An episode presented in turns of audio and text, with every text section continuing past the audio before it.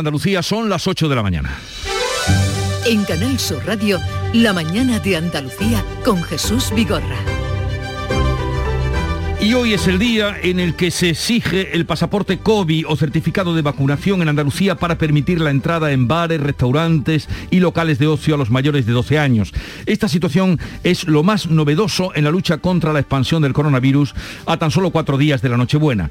La temida variante Omicron y la rapidez en los contagios ha llevado al presidente del gobierno a convocar para el próximo miércoles, justo el día de la lotería por la tarde, una reunión con los presidentes autonómicos para estudiar la situación del COVID en nuestro país y las posibles medidas a tomar. Pero por el momento no hay restricciones más allá de la exigencia de este pasaporte COVID en Andalucía y la insistencia a la prudencia y la responsabilidad de cada cual. Por otra parte, la vacunación continúa a buen ritmo y los test de antígenos se agotan en las farmacias. Nadie habla por el momento de las grandes concentraciones que están por venir, fin de año, cabalgatas, pero sí que las alarmas están sonando. Social Energy. La revolución solar ha llegado a Andalucía para ofrecerte la información del tiempo. La nubosidad irá aumentando por el oeste de la comunidad, va a dejar precipitaciones en la mitad occidental. La lluvia puede ser intensa en Huelva al final del día. Las temperaturas mínimas en descenso en la vertiente mediterránea y las máximas suben un poco en el interior de la mitad oriental. Viento flojo de componente este. Con Social Energy, di no a la subida de la luz y ahorra hasta un 70% en tu factura con nuestras soluciones fotovoltaicas. Además, llévate un termo eléctrico con tu instalación. Aprovecha las subvenciones de Andalucía y pide cita al 955 44 11 11 o en socialenergy.es. Solo primeras marcas y hasta 25 años de garantía. La revolución solar es Social Energy. Y ahora vamos a conocer cuál es la situación del tráfico en Andalucía. Vitaldent te ofrece la información del tráfico. En Clínicas Vitaldent queremos verte sonreír. Desde la Dirección General de Tráfico nos informa Alfonso Martínez. Buenos días. Buenos días. Hasta ahora en la red de carreteras de Andalucía encontramos circulación lenta en Almería en la 7 en Viator, dirección Barcelona, también en Córdoba, en la 4 en el Arcángel en sentido Madrid y tengan eh, precaución en Málaga. Hay circulación intensa en la 7 en Benagalbón en dirección Cádiz y en esta misma vía y en este mismo sentido también hay tráfico lento en la Cala del Moral, en Fongirola y en el Rincón de la Victoria. Además en Sevilla complicaciones de entrada a la capital hispalense por la 49 en Camas y también tengan precaución en la ronda S30 en el puente del Centenario en ambos sentidos. Esta Navidad, Vitaldent va a sonar más que nunca. Porque la primera visita es gratuita si vienes a cualquiera de nuestras clínicas. Y es que para nosotros, el mejor regalo es verte sonreír. Pide cita en el 900-101-001 y ven a Vitaldent. Hay un sentido con el que no nacemos. Vive en el alma de la gente. Tiene más fuerza que el mar, más que las corrientes. Sentir que puedes cuando otros dudan de que puedas. Dejar de oír las dudas que hay ahí fuera y así escuchar lo que susurra tu alma. Y en la oscuridad, ver solo luz. Ver solo calma. Es la actitud la que nos hace capaces. Grupo Social 11. Feliz Navidad.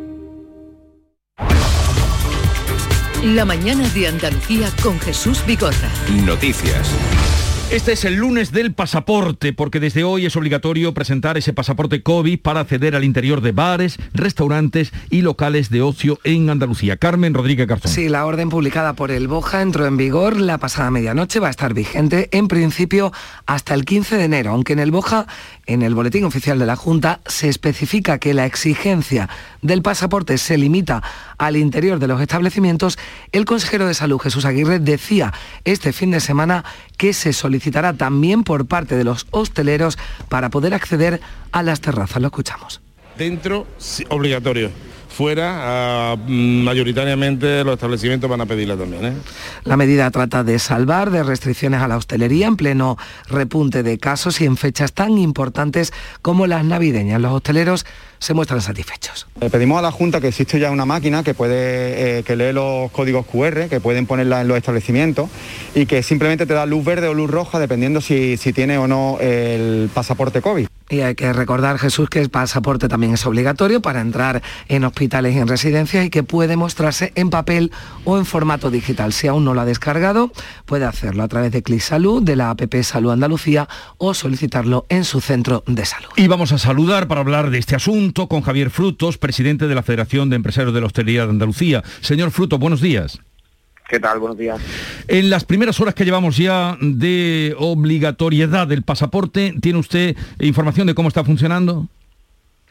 No, hombre, la verdad que ahora mismo no, de verdad que las primeras serán las cafeterías prácticamente las que van a poner en operativa esta, esta nueva medida, pero ahora mismo la verdad que no tenemos ningún tipo de, información, supongo que a lo largo del día pues sí nos irán llegando llamadas y ver cómo, cómo va evolucionando. Bien, pues eh, vamos a aclarar algunos puntos. En las terrazas acabamos de escuchar al consejero diciendo que también se pediría. Eh, ¿En las terrazas se va a pedir? Si yo me siento en una terraza, ¿me pedirán el pasaporte COVID?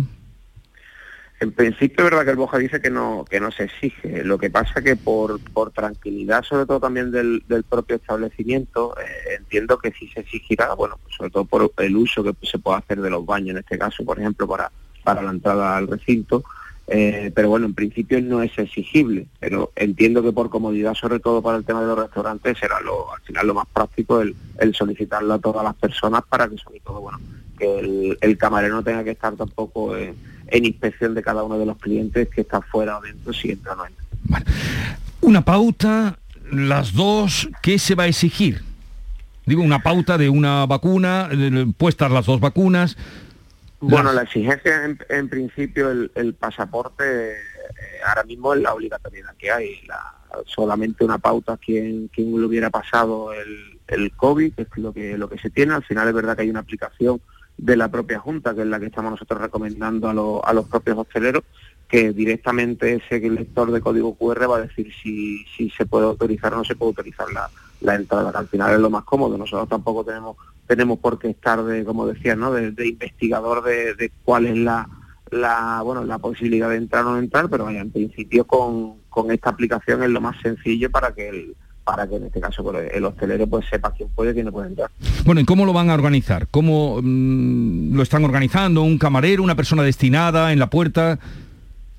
Bueno, eso va a quedar a criterio de, cada uno de los, empresarios, lógicamente. Nosotros lo que sí hemos hecho, bueno, pues una, cartelería que se va, se va, se ha enviado por vía email y distribuida a los, a los hosteleros de, toda la, de toda Andalucía, se ha hecho a través de las patronales provinciales y simplemente bueno para explicar y, y, tener claro el propio cliente qué es lo que tiene que hacer, cómo descargarse, incluso la propia, el propio certificado COVID y después, bueno, pues a los establecimientos, pues también cuál es la aplicación que es la, como decía anteriormente, pues más sencilla para que ellos estén tranquilos y sea lo más ágil posible. Es verdad que prácticamente en un segundo te, detecta si, si está correcto o no está correcto el propio pasaporte. Bueno, los niños, a partir, se exige a partir de 12 años. ¿Qué pasa con los niños? Bueno, pues a partir de, 12 años son los que los que se va los que no se los que se va a pedir ese pasaporte. Es verdad que los, menores a día de hoy no se, no se le va a exigir el, paso. Mm. ¿Temen ustedes más restricciones? Nosotros decíamos que el pasaporte COVID para nosotros era el mal menor, es decir, el, haber solicitado este pasaporte es porque entendemos, entre otras cosas, que bueno, que la vacunación es lo que al final nos daba esa tranquilidad y la convivencia con el virus, que desgraciadamente con el virus vamos a seguir conviviendo, Sí es verdad que la presión hospitalaria ahora mismo es, baja, no así los contagios, pero obviamente bueno nosotros siempre hemos dicho que, la hostelería eh, es mucho más útil abierta que cerrada, hemos mm. hemos estado siempre en el foco de las restricciones. Obviamente nosotros el solicitar el pasaporte COVID es para que no hubiera más restricciones. Creo que llegar a otras restricciones atrás para nosotros sería sería bastante duro, entre otras cosas porque todavía nos queda una brecha muy grande por cubrir y, y la y bueno la situación de la hostelería a día de hoy no es, no es buena. Señor Frutos, quédese un momentito con nosotros porque le invito a conocer qué está pasando. Hemos salido a la calle para palpar esas primeras horas de exigencia del pasaporte COVID. Nuestra compañera Ana Giralde se ha ido pues a tomar café o a una cafetería, lo propio que hace a esta hora mucha gente. Ana, buenos días, ¿dónde te encuentras? Hola, buenos días Jesús. Pues eh, nos hemos venido rápidamente, nos hemos quedado por la Cartuja. Aquí hay varias mm, cafeterías en este parque industrial. En la primera que hemos asistido frente a las universidades, la Universidad de Periodismo y otras, eh, pues eh, había pocos clientes todavía, es muy temprano, está amaneciendo, aún es noche casi cerrada y en la puerta, pues los que estaban desayunando nos habían dicho que a ellos no les habían pedido el pasaporte. Hemos entrado, hemos hablado con la encargada y de momento tenía un poco mm, de, de, dudas, de descontrol, no sabía muy bien cómo lo tenía que hacer. En este caso, ahí no se estaba solicitando el pasaporte. Y nos hemos trasladado rápidamente hasta otra de las cafeterías que hay aquí dentro de la Cartuja, frente al pabellón de Marruecos. Y aquí hemos visto pues que hay ya algunos clientes desayunando, están en la puerta. Buenos días. Hola, buenos días. Está usted aquí al fresquito, todavía hace frío, ¿no? Eh, ¿Le han pedido usted el pasaporte de COVID, el certificado COVID esta mañana cuando ha llegado aquí a desayunar? Sí, sí, lo han pedido y yo la verdad pues sí, que lo tengo en formato PDF, lo tengo en el móvil, para tenerlo más, más fácil y además también lo tengo también en la nube, con lo cual puedo acceder perfectamente a él sin ningún tipo de problema. Usted venía, venía ya preparado, ¿no? Para si esta mañana ya se lo solicitaban para desayunar.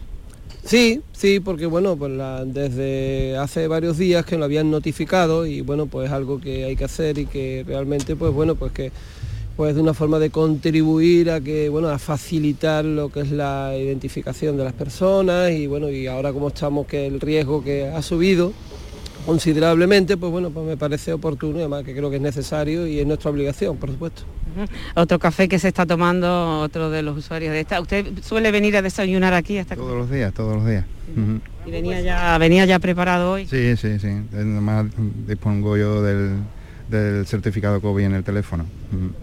¿Se lo ha descargado usted también a algún compañero o a sus padres, algún familiar que le haya sido más difícil o, ha sido fácil? ¿Cómo ha sido? Es fácil, fácil. Descargarlo de internet es muy fácil. A través de la página Click Salud de, la Junta de Andalucía es muy fácil descargárselo. Bueno Jesús, pues, pues nos vamos a trasladar, muchas gracias nos vamos a trasladar al interior. Ahora mismo aún hay poquita gente, es muy temprano, como decimos, eh, desayunando en esta cafetería. Eh, buenos días se nos va, aquí no quieren hablar con nosotros. Vemos una pareja pues aquí sentada. Lo, bueno, lo dejamos, ya hemos comprobado, en un lugar mm, dudas sobre la petición de ese pasaporte, en otro parece que se está pidiendo. Señor Frutos, ¿alguna indicación, duda que le asalte en estas primeras horas de exigencia del pasaporte? No, bueno, porque supongo que todos nos tendremos que adaptar, lógicamente, y esto, bueno, en esta semana supongo que al final la, y veremos las incidencias que va que va habiendo, cómo mejorarla y obviamente, bueno, pues supongo que al final, pues obviamente todas todos los restaurantes solicitarán el, el código y se, se normalizará la, situación. Obviamente estamos en periodo de adaptación y, y, en eso, pues bueno, intentaremos desde las patronales también provinciales, de la Federación de Hostelería, pues bueno, pues informar a los hosteleros y bueno también invitar a todos los hosteleros que si quieren informarse porque llamen a su asociación provincial. Bueno, pues muchas gracias Javier Frutos, presidente de la Federación de Empresarios de Hostelería en Andalucía. Un saludo y buenos días. Buenos días, gracias. El pasaporte ya está en marcha y exigiéndose, contemplen eso antes de ir al, bar habitual o a donde tenga por costumbre acudir a desayunar o a, o la restaurante. Vamos ahora con otra noticia a la espera de que hoy se actualicen los datos del fin de semana. En Andalucía la incidencia acumulada está en 310 casos por cada 100.000 habitantes, es decir, riesgo alto de contagio por COVID. Sí, una tasa que corresponde al sábado, jornada en la que la Consejería de Salud notificaba casi 3.000 contagios y 5 fallecidos. El número de hospitalizados, 576, 104 en la UCI. Es una cifra que no se veía desde final de septiembre. Sin embargo, los datos de esta sexta ola están todavía muy lejos de los picos registrados en la tercera, cuando hubo hasta 5.000 personas ingresadas. La Junta recomienda que se vuelva a la mascarilla en la calle cuando haya aglomeraciones, que es lo que ocurre además en estos días, una medida que puede evitar, dicen muchos, contagios, especialmente tras la llegada de la variante Omicron, que va a ser además la mayoritaria, calculan desde la Consejería de Salud, en dos semanas. El presidente de la Sociedad Española de Vacunología, Amos García, recuerda, nos recuerda que las vacunas protegen, pero no evitan los contagios, así que siguen siendo necesarias medidas de contención. Y en relación a su capacidad de, protección frente que podemos, podemos conseguir con las vacunas frente a esta variante, eso yo creo que ya está eh, claramente evidenciado. Pero también hay que entender que la vacuna evita las formas graves, pero no evita que nos infectemos y que podamos infectar. Mucha preocupación por la variante Omicron, presente ya en 86 países de todo el mundo. En Europa, su rápida propagación ha llevado a varios países a reforzarse y han optado de cara a las fiestas de Navidad por aumentar las restricciones. Desde ayer hay un confinamiento muy estricto en Países Bajos, en Holanda. También se eh, aumentan los controles para los no vacunados y se solicitan y se amplían las terceras dosis. Todos los trabajadores esenciales vacunados con AstraZeneca pueden pedir cita ya desde hoy para ponerse la tercera dosis contra el COVID. Y continúa, recordamos, la vacunación de los niños entre 9 y 11 años. Son 80.000 ya los menores comprendidos en estas edades que han recibido la primera dosis en nuestra comunidad en menos de una semana. Tenía un poco con miedo, pero me da cuenta de que no es para tanto. mejor poner la vacuna que, que estaré otra vez cogerlo y encerrado en casa. era como si me estuviesen clavando un boli, no, no me ha hecho mucho daño los niños muy convencidos y dando testimonio de eh, la vacunación. El próximo miércoles, día 22 de diciembre, por la tarde, el Senado va a acoger la conferencia de presidentes, una conferencia telemática que Pedro Sánchez ha convocado para abordar la situación de la sexta ola del COVID antes de la Navidad. Sí, Sánchez hacía el anuncio este domingo en una declaración institucional desde la delegación del Gobierno en Cataluña y allí reconocía el presidente, el jefe del Ejecutivo, que el peligro, que el riesgo es real. Vierte de un riesgo cierto, real, para la salud de nuestros compatriotas y, en consecuencia, exige que intensifiquemos nuestras acciones eh, ante la expansión del virus. Sin embargo, el presidente también quería lanzar un mensaje de tranquilidad comparando, lo hacíamos nosotros antes con los datos de hospitalizaciones, comparando la situación de hoy con la de hace un año. Vale la pena destacar, por ejemplo, que con cifras notablemente superiores de contagios, hoy tenemos cifras de hospitalización y también de ocupación de UCIs inferiores a las que teníamos hace tan solo un año. Por tanto, la primera conclusión que debemos extraer es que las vacunas funcionan. El presidente del PP reaccionaba a ese anuncio de Sánchez, calificaba de grandilocuente que usará una declaración institucional por parte del presidente para anunciar una fecha, la fecha de la conferencia de presidente. Dice Casado que Sánchez vuelve a esconderse detrás de las comunidades y además cree que comparecía para justificar su viaje a Barcelona en el avión presidencial. Esa convocatoria institucional que os digo para qué era Sánchez ha comparecido hoy en los medios para justificar que ha ido a un congreso del Partido Socialista en Falcón. No es que para menor duda. Porque para anunciar la fecha de una conferencia de presidentes lo que tenía que haber hecho es poner un tuit, que es lo que hace todo el mundo. Y también reacción de algunos presidentes, del gallego Núñez Feijó, del murciano López Miras, ambos del PP, que han exigido que la conferencia tenga contenido para que no se convierta, decía, en una foto más para Pedro Sánchez deben de tener un contenido serio y sólido, que de momento no lo tiene. Para ejercer esa coordinación tendrá que haber alguna medida. ¿Va a proponer algo? Crónica política. En Andalucía, el alcalde de Sevilla, Juan Espadas, renuncia hoy a la alcaldía para poder convertirse mañana en senador y dedicarse ya por completo a defender su candidatura a la presidencia de la Junta por el PSOE cuando lleguen las elecciones. Pilar González. Sí, a las 10 de la mañana está convocado el Pleno del Ayuntamiento de Sevilla que tomará conocimiento de la renuncia de Juan Espadas, que en principio quería permanecer al frente del Ayuntamiento todas las Navidades y compatibilizar el cargo con el de senador. Jurídicamente es imposible, así que esta misma mañana se marcha. Cierra su etapa de alcalde, que inició en 2015 y se dice, orgulloso y satisfecho de su trabajo, aunque insiste en que siempre estará ahí. Voy a, renunciar en este caso a la alcaldía, pues yo estaré siempre a disposición de mis compañeros, no me voy a otra cosa, eh, estoy en la misma cosa.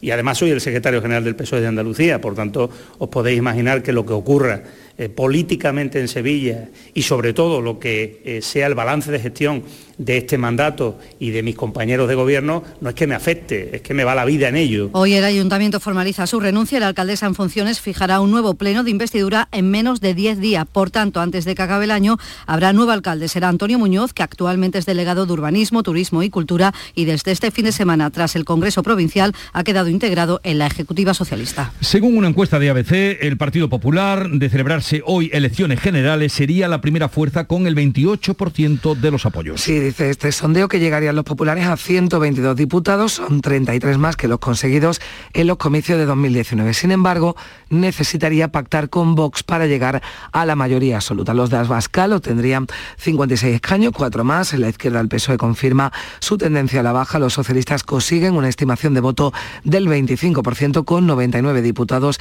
frente a los 120 que lograron en las anteriores elecciones. Su socio de gobierno, Unidas Podemos, perdería hasta 11 escaños, así que apenas llegarían a los 123 parlamentarios, 32 menos de los que obtuvieron en los últimos comicios. El nuevo ministro de Universidades toma posesión de su cargo este lunes. Sí, el catedrático Joan Subirats jurará o prometerá su cargo ante el rey Felipe VI en el Palacio de la Zarzuela en sustitución de Manuel Castel, de 79 años, que recordamos ha renunciado por motivos de salud. Y el Ayuntamiento de Torremolinos, en Málaga, vota hoy la moción de censura presentada por el Partido Popular. Rosa Rico. Pues será este mediodía cuando se vote esa moción de censura. Si prospera, Margarita del CIS será la nueva alcaldesa del Partido Popular. El día que se presentó esta moción se eh, mostró así de convencida. Esta es una moción que se presenta para que los, los torremolinenses ganen, para que sigamos siendo un municipio líder, para que recuperemos la calidad de los servicios públicos. Es una moción en beneficio de Torremolinos y no va en contra de nadie.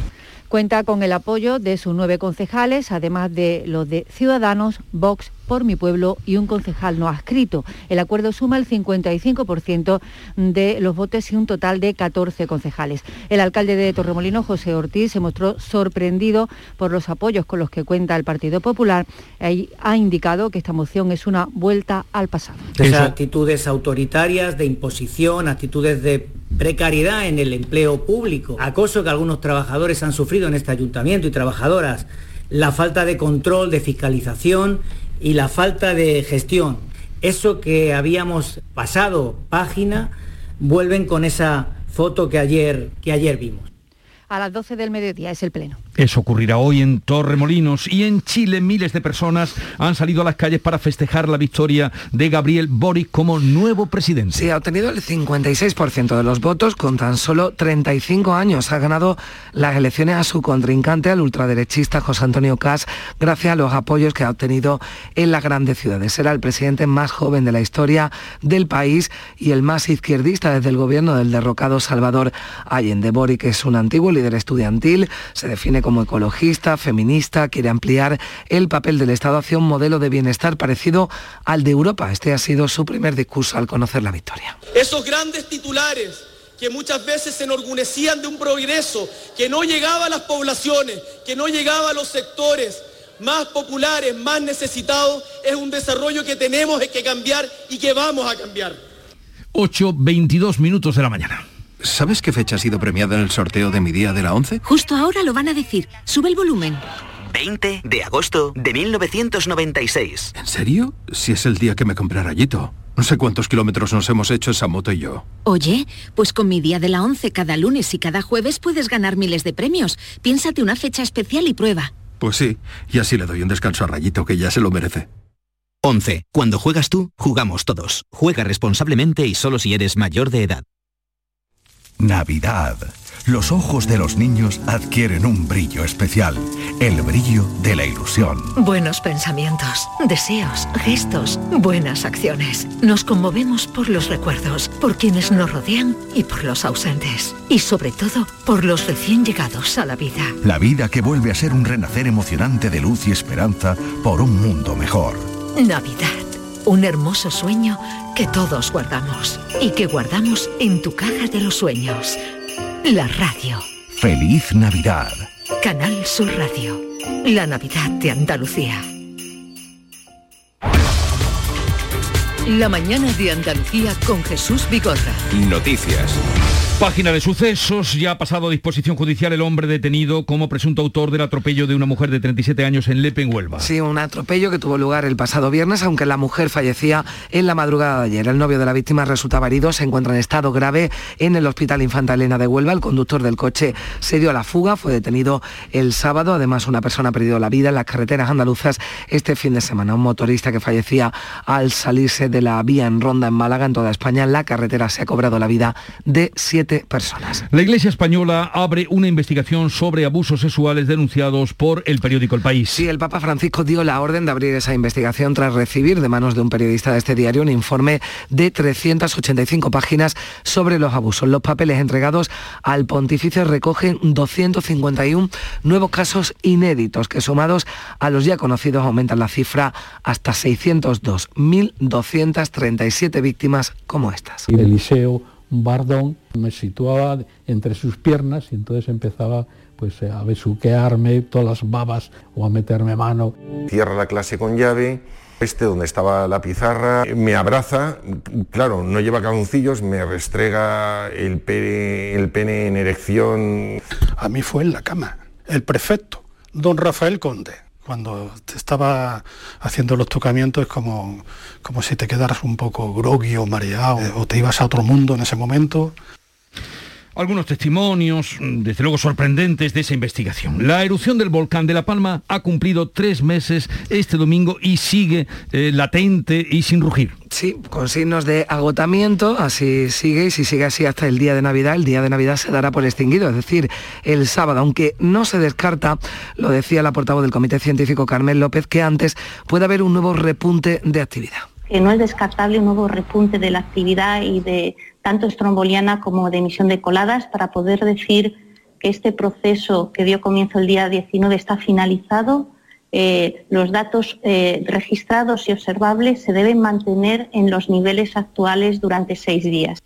El precio medio de la electricidad marcará hoy un nuevo récord histórico en el mercado mayorista con casi 340 euros por megavatio hora. Respecto al mismo día del año pasado, la luz se ha multiplicado el precio por 8. El precio máximo de este lunes, atención, entre las 8 y las 9 de la noche, 375 euros el megavatio hora. El mínimo ha sido 268 y ya se ha registrado entre las 4 y las 5 de la mañana. Y casi al filo de la campana quedó desconvocada la huelga de transporte de mercancías por carretera. La patronal del sector, por el Comité Nacional de Transportes por Carretera llegó el viernes a un acuerdo histórico con el Gobierno que ha permitido evitar el cierre patronal previsto para los días 20, 21 y 22. Antonio Amarillo es el presidente de la Federación de Transportes en Andalucía. Antonio Amarillo, buenos días. Eh, buenos días Jesús, buenos días Carmen. La última vez que hablamos quedábamos convocados para hoy, eh, hoy para decir que todo se ha resuelto. ¿Están ustedes, era el acuerdo que querían? ¿Están ustedes satisfechos?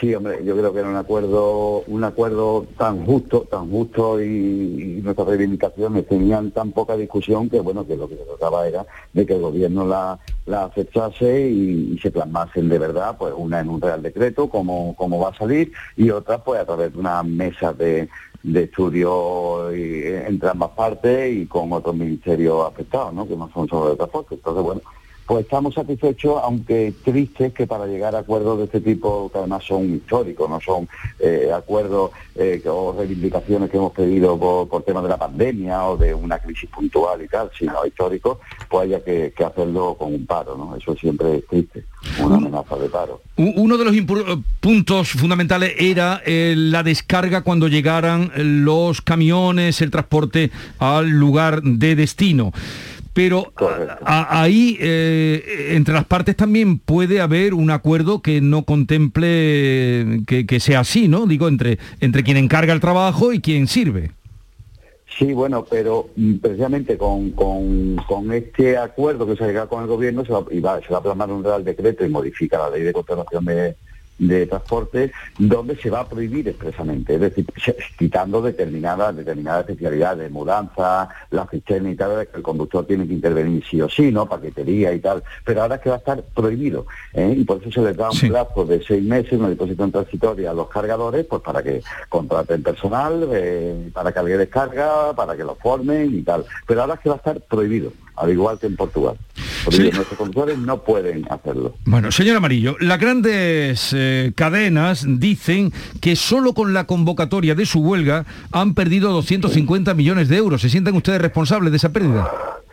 Pues no realmente, porque eh, la cifra hay que ponerla siempre en cuarentena. ¿eh? Eh, la, semana anterior, diría las dos semanas anteriores, nuestro, nuestros camiones han estado trabajando a un ritmo endemoniado, dentro siempre de lo que se permite por ley, trabajando a un ritmo previamente para que no quedaran desabastecidas. Los almacenes se han llenado, las tiendas se han llenado.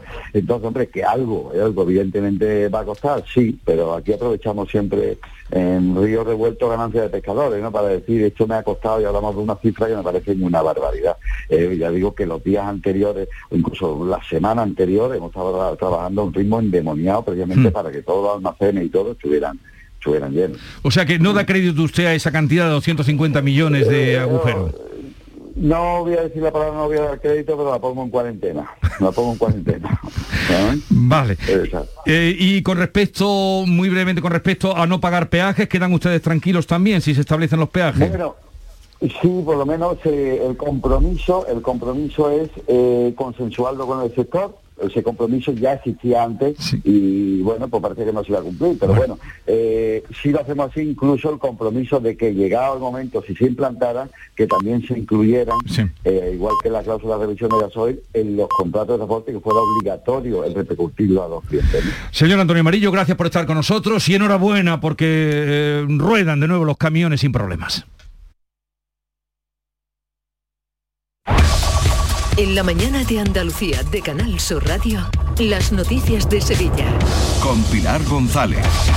Hola, buenos días. A esta hora hay un kilómetro de retención en la entrada a Sevilla por el puente del Alamillo, también un kilómetro en la subida al Centenario sentido Cádiz. En el interior de la ciudad el tráfico es intenso en la entrada por el puente de las Delicias, en la ronda urbana norte en ambos sentidos y en torneo sentido Barqueta. Además, recordar que hoy está cortado al tráfico desde las 7 de la mañana y hasta las 7 de la tarde la autovía 66 sentido Mérida, desde los kilómetros 782 a 776. Se corta antes del túnel de la media Fanega. Son pocos kilómetros, se establece un itinerario alternativo por la Nacional 630. Se van a hacer obras de mejora y de mantenimiento. En cuanto al tiempo, hoy tenemos nubes, se va a ir cubriendo más el cielo conforme avance el día. Puede incluso haber alguna precipitación débil y ocasional. El viento del este por la mañana y del sur por la tarde. La máxima prevista es de 22 grados en Morón y en Lebrija, 23 en Écija y en Sevilla. A esta hora 11 grados en la capital.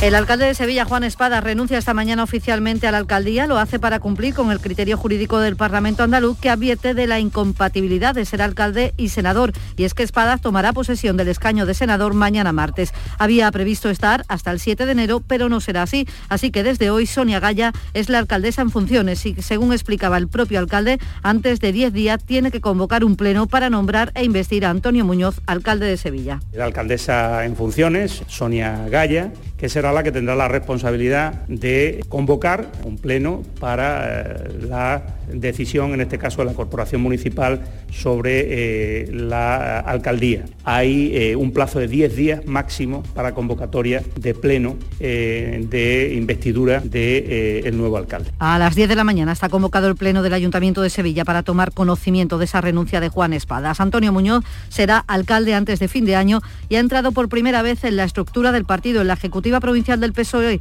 en que este domingo ha celebrado su congreso y ha renovado la dirección con el alcalde de la Rinconada, Javier Fernández, como secretario provincial. Dice que asume el reto de dirigir al partido para hacerlo crecer y llegar a las instituciones. Yo no da este paso para tener poder por el poder. A mí no me interesa ser secretario general de Sevilla para poner tres cargos en una diputación o para poner tres cargos en ningún sitio. Yo he venido aquí para construir un proyecto político con el que consigamos convencer a los ciudadanos y ciudadanas que somos su esperanza y su ilusión esta tarde reúne a su ejecutiva. En materia de salud, los centros de salud de Sevilla Capital cierran desde esta tarde y durante todas las Navidades por la falta de personal en vacaciones. Solo quedarán abiertos nueve de los 35 que hay. El pasaporte COVID es obligado para entrar en bares y restaurantes desde hoy. Llega justo cuando estamos en plena escalada de contagios, con una tasa de 274 casos por 100.000, aunque USALUD va a actualizar ese dato. La provincia de Sevilla tiene 20, municipios en riesgo alto con una incidencia superior a los 300. La campaña de vacunación continúa hoy, esta semana, en los centros de salud de la provincia, en la capital, en la Facultad de Matemáticas, hasta el jueves y por las tardes, hoy, mañana y pasado, en el Hospital de Balmes, siempre con cita. Iberfurgo. El alquiler de furgonetas con una nueva y variada flota de vehículos industriales en Sevilla les ofrece la información deportiva.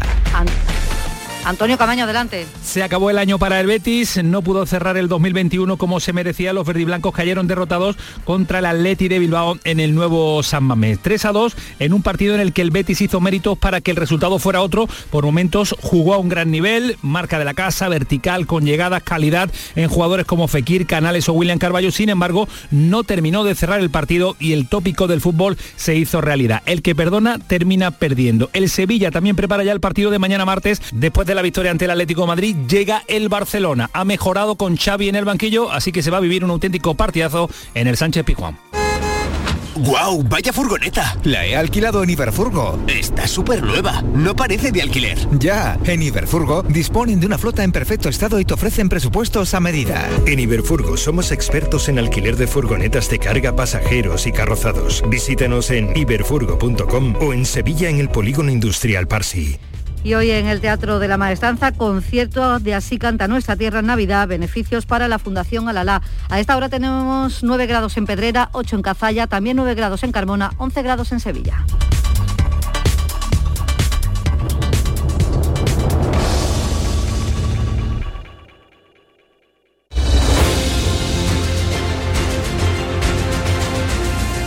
...8.35 minutos de la mañana sintonizan Canal Sur Radio... ...esto es La Mañana de Andalucía... ...en el primer día del pasaporte... ...pasaporte COVID... ...certificado de vacunación... ...enseguida hablamos de este y otros asuntos... ...con Juanma Marqués Perales... ...Juanma, buenos días... Buenos días. ¿Te ¿Has desayunado fuera de casa? No, he ¿No tienes costumbre? Sí, tengo costumbre. Pero, no has desayunado fuera pero de hoy casa. he tomado el cafelito en casa. Pues sí. deberías haberlo hecho para venir aquí eh, con una Y- comprobación y de si haber- piden o no piden el pasaporte. Y haber testado eso, claro. Claro. Pues no, mira, no, no se me ha ocurrido. ¿Estás perdiendo tu olfato de periodista? ¿O has perdido el Más que el apetito? olfato de ¿O has perdido el apetito? Es que es muy temprano para mí. Voy un poco falto, voy un poco falto de, de actitudes a esta hora de la mañana. Javier Caraballo, buenos días. Hola Muy Javier. buenos días. Tú no has salido de casa todavía, ¿Qué tal? ¿no? No, pero ya, ya he testado los bares y, en fin, yo, yo eh, a mí me parece que, que la mayoría de los bares no está pidiendo el pasaporte COVID porque muchos de ellos ni saben lo que es. O sea, yo estoy convencido de que a esta hora habrá llegado más de un ciudadano a un bar, le ha dicho, ¿tiene usted pasaporte? Y le he dicho, no, solamente aceite y mantequilla. Ahora hablamos de todo eso en tertulia con Javier Caraballo y con Juanma Márquez Perales. Eh, por cierto, que no lo he anunciado, pero hoy nos visita a las 9 y 20 más o menos. Tenemos cita concertada con Guillermo Vázquez Consuegra, uno de los grandes eh, Sin duda. de España y que tiene dos encargos muy importantes. Bueno, uno arrastra ya desde hace 10 años, pero son las cosas de este país, eh, porque el proyecto del Museo Arqueológico lo trae desde el año 2009, Sí. pero parece que en el 2022 van a comenzar las obras. Ahora hablamos de todo eso. Buenos días. En el sorteo del sueldazo del fin de semana celebrado ayer, el número premiado con 5.000 euros al mes durante 20 años y 300.000 euros al contado ha sido 8139 08139 serie 41041.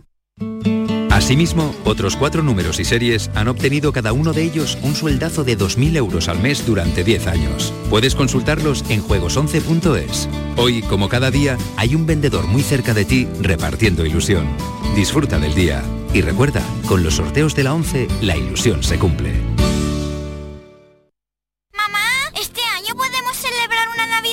Navidad de verdad? ¿Cómo de verdad, hija? Con los abuelos, los tíos, como siempre. Claro, hija. Llama al abuelo y dile que lo estamos esperando. Sí. Abuelo, este año nos vemos en la cena. Y tráete ese marisco tan riquísimo. Claro, pequeña. Mariscos Apolo siempre está presente en estos momentos. Nos vemos luego. Estas navidades elige sabores únicos. Elige Mariscos Apolo. En Navidad todos deseamos lo mejor para los nuestros. Desde 1953, la Logroñesa me ofrece el mejor mazapán.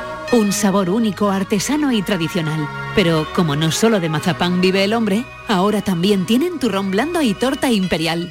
Mazapanes de Montoro la Logroñesa. La Navidad en su mesa.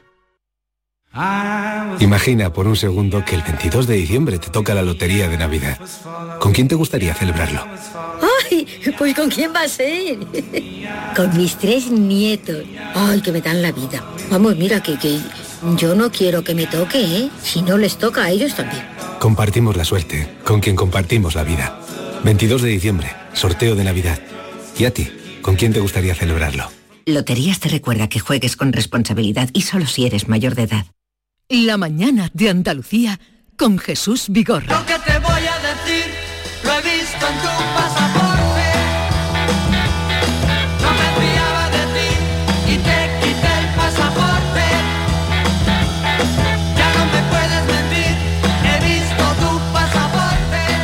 ¿Quién nos iba a decir? ¿Quién nos iba a decir que los brincos? Tú, Juanma, esto no lo entiendes o sí. Yo de los brincos no soy, la Ya verdad. sé, pero No Caravaggio... no y- llegué a los brincos. Pero esta canción... no, llegué, mira, no, no viví con si, los brincos. si la oyes hoy, dirías que la ha encargado Jesús Aguirre para como campaña para pedir el pasaporte.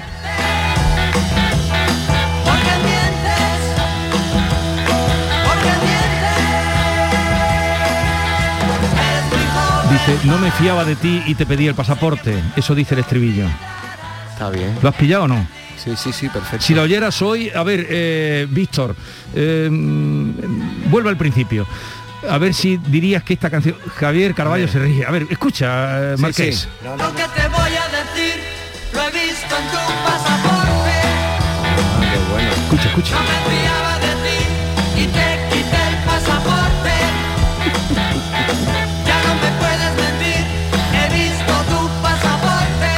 ¿Tú dirías que esto es una campaña de Jesús Aguirre? Puede ser, puede ser de Jesús Aguirre. Dile, De- Carballo. Jesús Aguirre, de todos modos, es una persona imprevisible e incluso para lo bueno.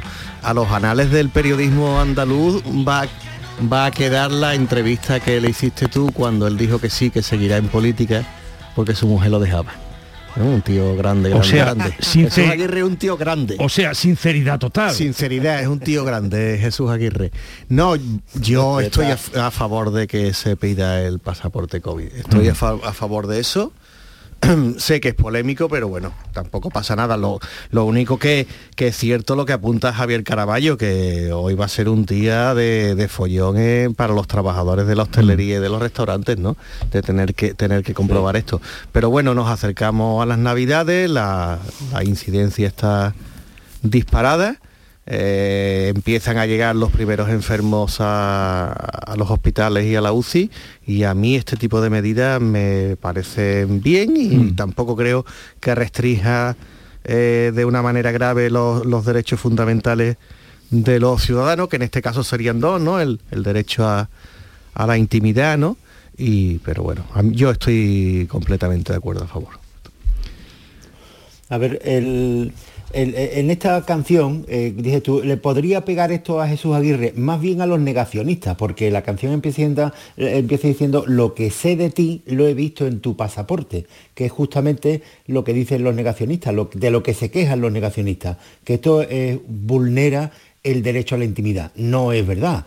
Supongo que os habréis sacado todo el, el pasaporte COVID, que es muy fácil y tampoco, vamos, no, no, no, ahí no hay ningún dato sobre tu intimidad que más que que, que estás vacunado, que tienes cubiertas las dosis de vacuna y, a mi juicio no hay ninguna vulneración. La canción esta de los brincos Sí. le podría servir a eso, a los negacionistas, pero no es verdad. Esta canción de los brincos sí es de- debe ser además de, de- de los años 60, del boom turístico, y el origen del pasaporte este, que, eh, Que es certificado. el origen del pasaporte, claro, es, es poder movernos por Europa con total libertad, que es lo primero que se ha quebrado, porque eh, hay muchos países ya que han dicho que, que- que no, que tú puedes tener el pasaporte, pero que para entrar en su país en este momento tú tienes que llevar tu PCR hecha. O sea que el primer objetivo del pasaporte, que tenía dimensión comunitaria, dimensión europea, eso es lo que se ha estropeado. Dentro de España, pues lo tenemos ya reducido a los bares, fijaros, pero claro, lo que vamos a ver hoy de verdad es eh, la representatividad real que tienen las patronales de hostelería en las diferentes provincias. Porque la patronal es la que ha pedido que se, imponga, se implante Sí. el, el pasaporte COVID, pero muchos de, su, de los asociados o de los hosteleros que no están asociados no tienen ni siquiera por qué saberlo. Esto es muy fácil. Tú podrías preguntarle ahora o que te llamen que eh, propietarios de bares, supongo que estarán ahora en hora punta y no lo van a hacer. Pero ¿cuántos se han descargado? Porque los bares, para cuando tú, tú llegas a un bar, Sí. tú enseñas tu pasaporte COVID antes de pedir la tostada y te tiene que, con un lector, te tienen que mirar el pasaporte COVID. El lector ese también se lo bajan, creo, de la misma aplicación de salud. ¿Cuántos hosteleros se han bajado el lector de pasaporte COVID para que a cada cliente que entre en el bar le diga su pasaporte, se lo enseña, se lo le dice correcto. ¿Qué quiere usted? ¿Tostada o eh, bollicao? Eh, un momentito que voy a dar entrada a Javier Caraballo, Marqués Perales, Juanma. eh, vamos a dar entrada a Rosana Sáenz, que es la presidenta de eh, los periodistas, el Colegio de Periodistas de, de Jerez. Rosana, buenos días. Buenos días, Jesús, ¿qué hay? ¿Qué tal? Buenos días. Bienvenida. Ya conoces a los dos que me acompañan, ¿no? Sí, claro, Vale. claro, Ve- veo, eh, eh, encuentro en ellos cierto recelo. También esta mañana cuando hemos ido a dos cafeterías, había ahí, en fin, una- un poco de, de- de- de- de, mm, confusión. Eh, ¿Qué piensas tú de este pasaporte COVID? Yo lo encuentro absolutamente necesario, muy necesario, porque la situación en la que estamos ahora mismo hay que ir tomando medidas y es que además el pasaporte mm, lo que hace es confirmar que bueno que eres una persona que estás libre de COVID, con lo cual me parece fundamental utilizarlo, sobre todo en el momento de este Eso no es así. porque estamos sí, ¿se me escucha bien? Sí, sí, sí, te oye. Lo que pasa es que eh, te lleva la contra Caraballo, pero termina. Ah, Sí, vale, sí, vale. sí, sí, claro. Sí, Sí, sí, yo considero que es absolutamente necesario por la situación en la que estamos ahora mismo, una situación en la que había que tomar también otras muchas medidas, pero ahora mismo el pasaporte COVID, teniendo en cuenta además como, eh, eh, como está la hostelería, como lo ha pasado la hostelería, eh, pues yo creo que es una forma. Lo que sí es verdad, que esto para los hosteleros supone también ahora, cuando tú pides el pasaporte COVID, supone igual reforzar hasta su personal, o sea que no es tan fácil. Entonces, eh, igual que a los eh, hosteleros se les exige una serie de medidas y las aplicaron, ahora si se les exige aplicar un pasaporte COVID, esto tiene que venir acompañado de otras medidas que no les hagan a ellos tomar medidas que luego no se ven compensadas con otras medidas que son también necesarias, porque lo que no nos podemos relajar pensando mm, las administraciones pedimos pasaporte COVID, ya estamos actuando, es que son muchas medidas las que hay que tomar ahora mismo. Ujú. A ver, Javier, que no estabas de acuerdo con Rosana. Sí, hombre, no, que, que no podemos confundir a la gente. Eh, que tú tengas pasaporte COVID no quiere decir para nada que seas Bueno, una persona perdón, me he libre de mal, COVID. libre de COVID. Eso es. Libre- eso es. eh, perdona, Porque es que precisamente ahora, mal, sí. Rosana, están los hospitales en muchas UCIs en España, sobre todo en el País Vasco, que tienen más vacunación incluso que Andalucía. Claro. Están las UCI llenas de personas contagiadas de COVID con la vacunación, con las dos Claro, vacunas. no, no, está- y- no, y en además hay una UCI En cosa- Guipúzcoa están hoy... De eso es. Sí, mira, hay una cosa que hay que dejar clara también, tenerlo claro también, que la vacunación no evita que te contagies, que eso lo hemos dicho desde que la variante Delta, Claro. que era muy contagiosa. Ahora mismo tenemos un poco una tormenta perfecta, porque tenemos Mm. la variante Delta y la variante Omicron, que son dos variantes muy contagiosas. Y todos tenemos casos cercanos de personas que están vacunadas y que lo han cogido, pero ese pasaporte COVID, lo que sí te garantiza y te está diciendo que tienes esa vacunación, y bueno, luego tampoco ya es un virus que tampoco podemos mm, saber 100% eh, cómo actuar. Es un virus que nos está generando una incertidumbre. Pero sí es verdad lo que tú estabas diciendo y es curioso, lo del País Vasco y Mm. Navarra, que el otro día pregun- me preguntaban, ¿y por qué hay esa incidencia tan alta? Pues yo voy dando un poco, eh, lo que está pasando en el norte mm, va a llegar al sur, porque lo que en la incidencia en el norte, si tenemos en cuenta que ahora se nos está juntando la tormenta perfecta que decía era eh, Omicron, eh, Delta y además frío igual a interior. Hemos tenido muy buen tiempo en Andalucía este otoño, sin embargo en el, en, en el norte ha habido un otoño muy lluvioso, con lo cual la gente ha estado más en los interiores.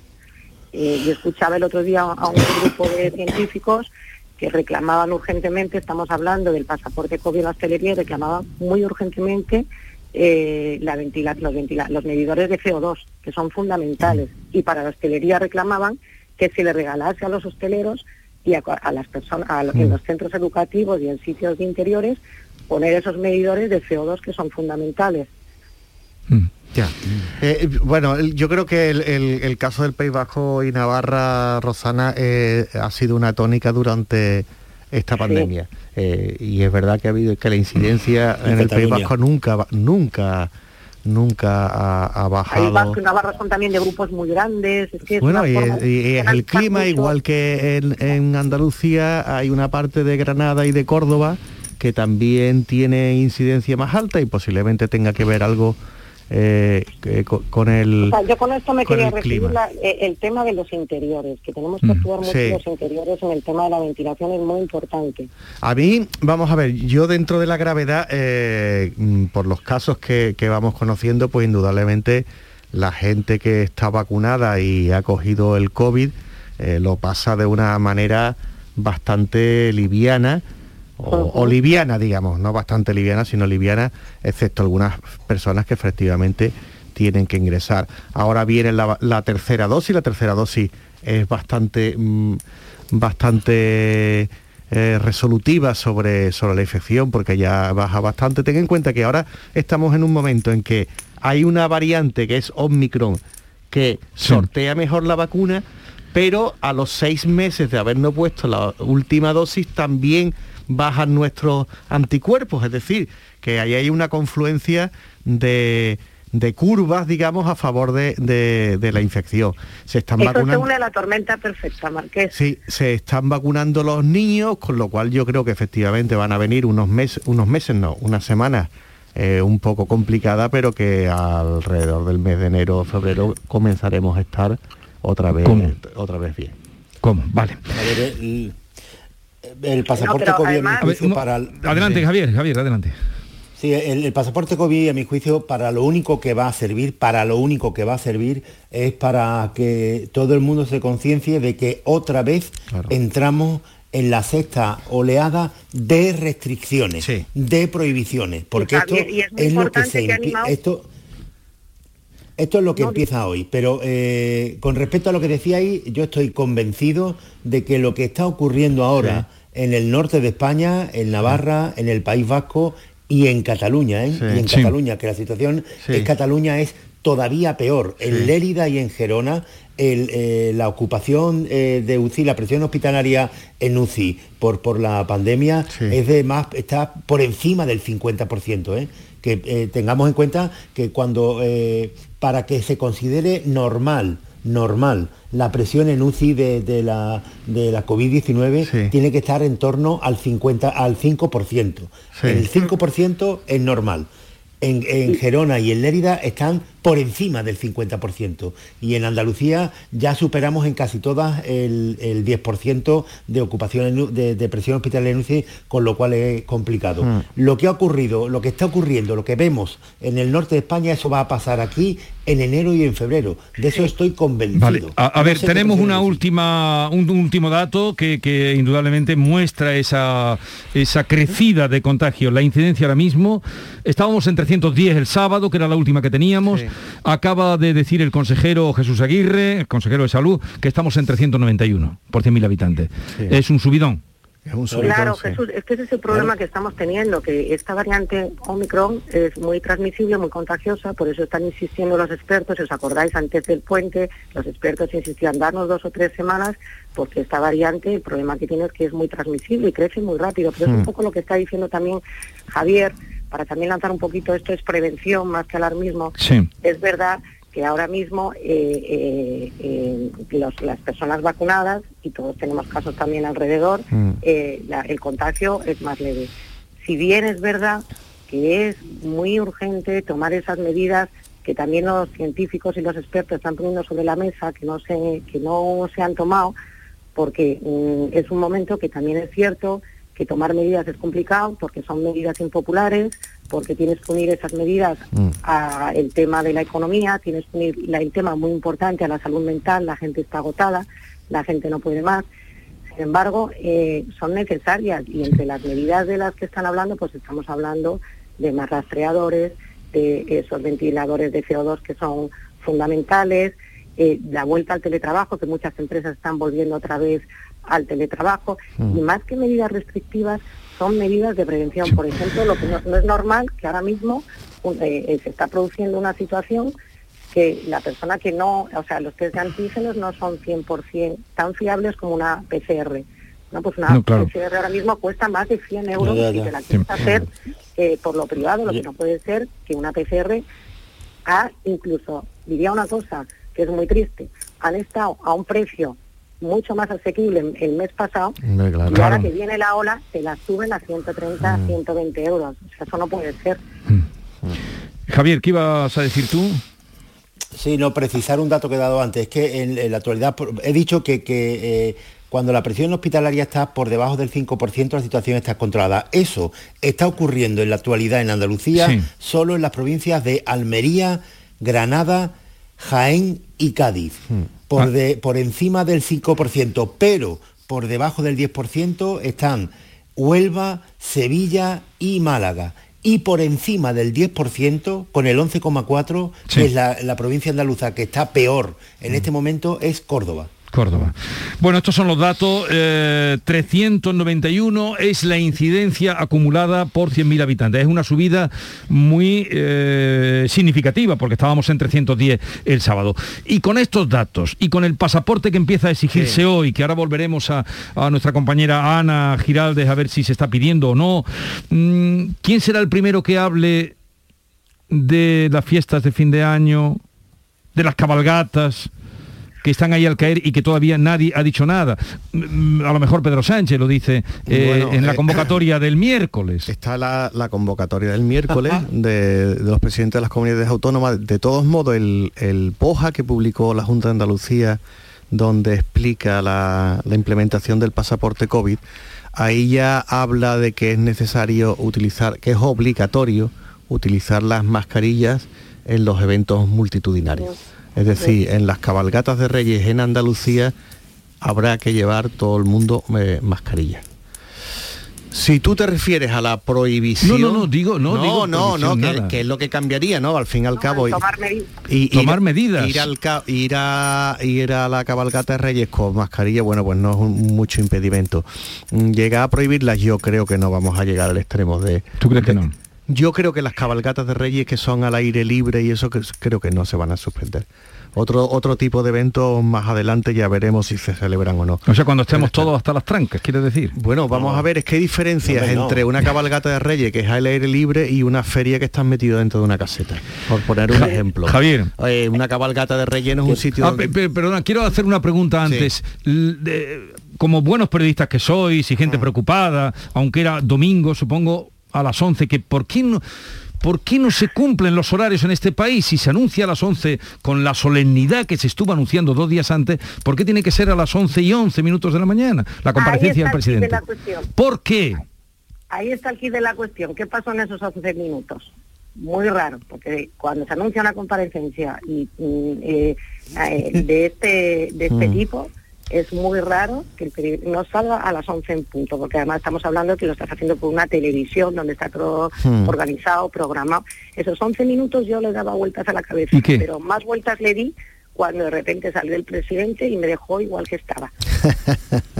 Fue, fue, Dije, fue, ¿qué- fue ¿Qué es esto que sorprendente. he estado esperando aquí toda la mañana con mis hijos todo para que todos nos concienciemos, escuchemos y como periodista diciendo, bueno, voy aquí a tomar nota corriendo a ver qué dice.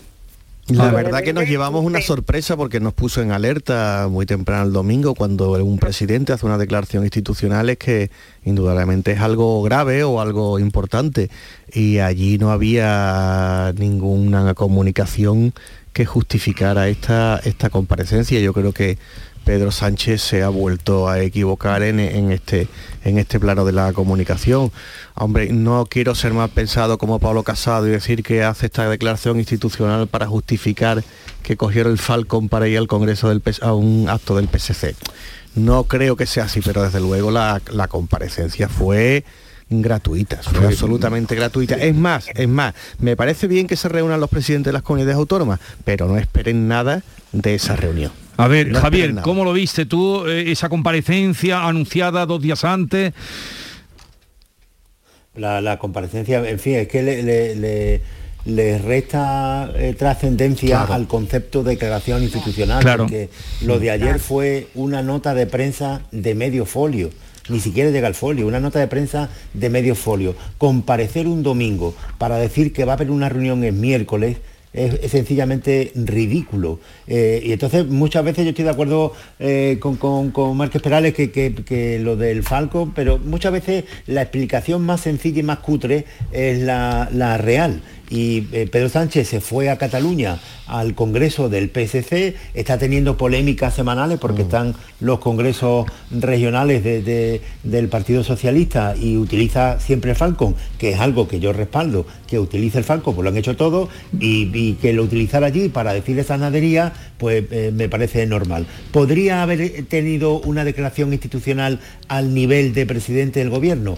Es muy necesario, porque los tiempos que vivimos son extraordinarios y la clase política española, que es muy mediocre, nunca ha estado a la altura del problema que estamos pasando. La verdad, Además, Javier- ah, perdón.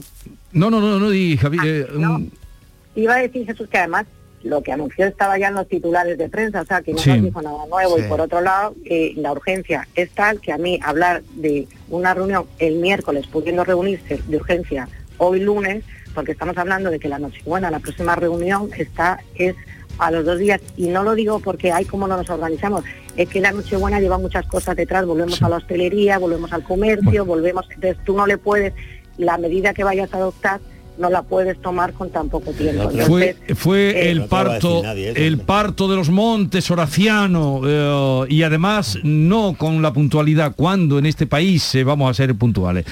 Eh, llegamos así a las 9 de la mañana y enseguida seguimos.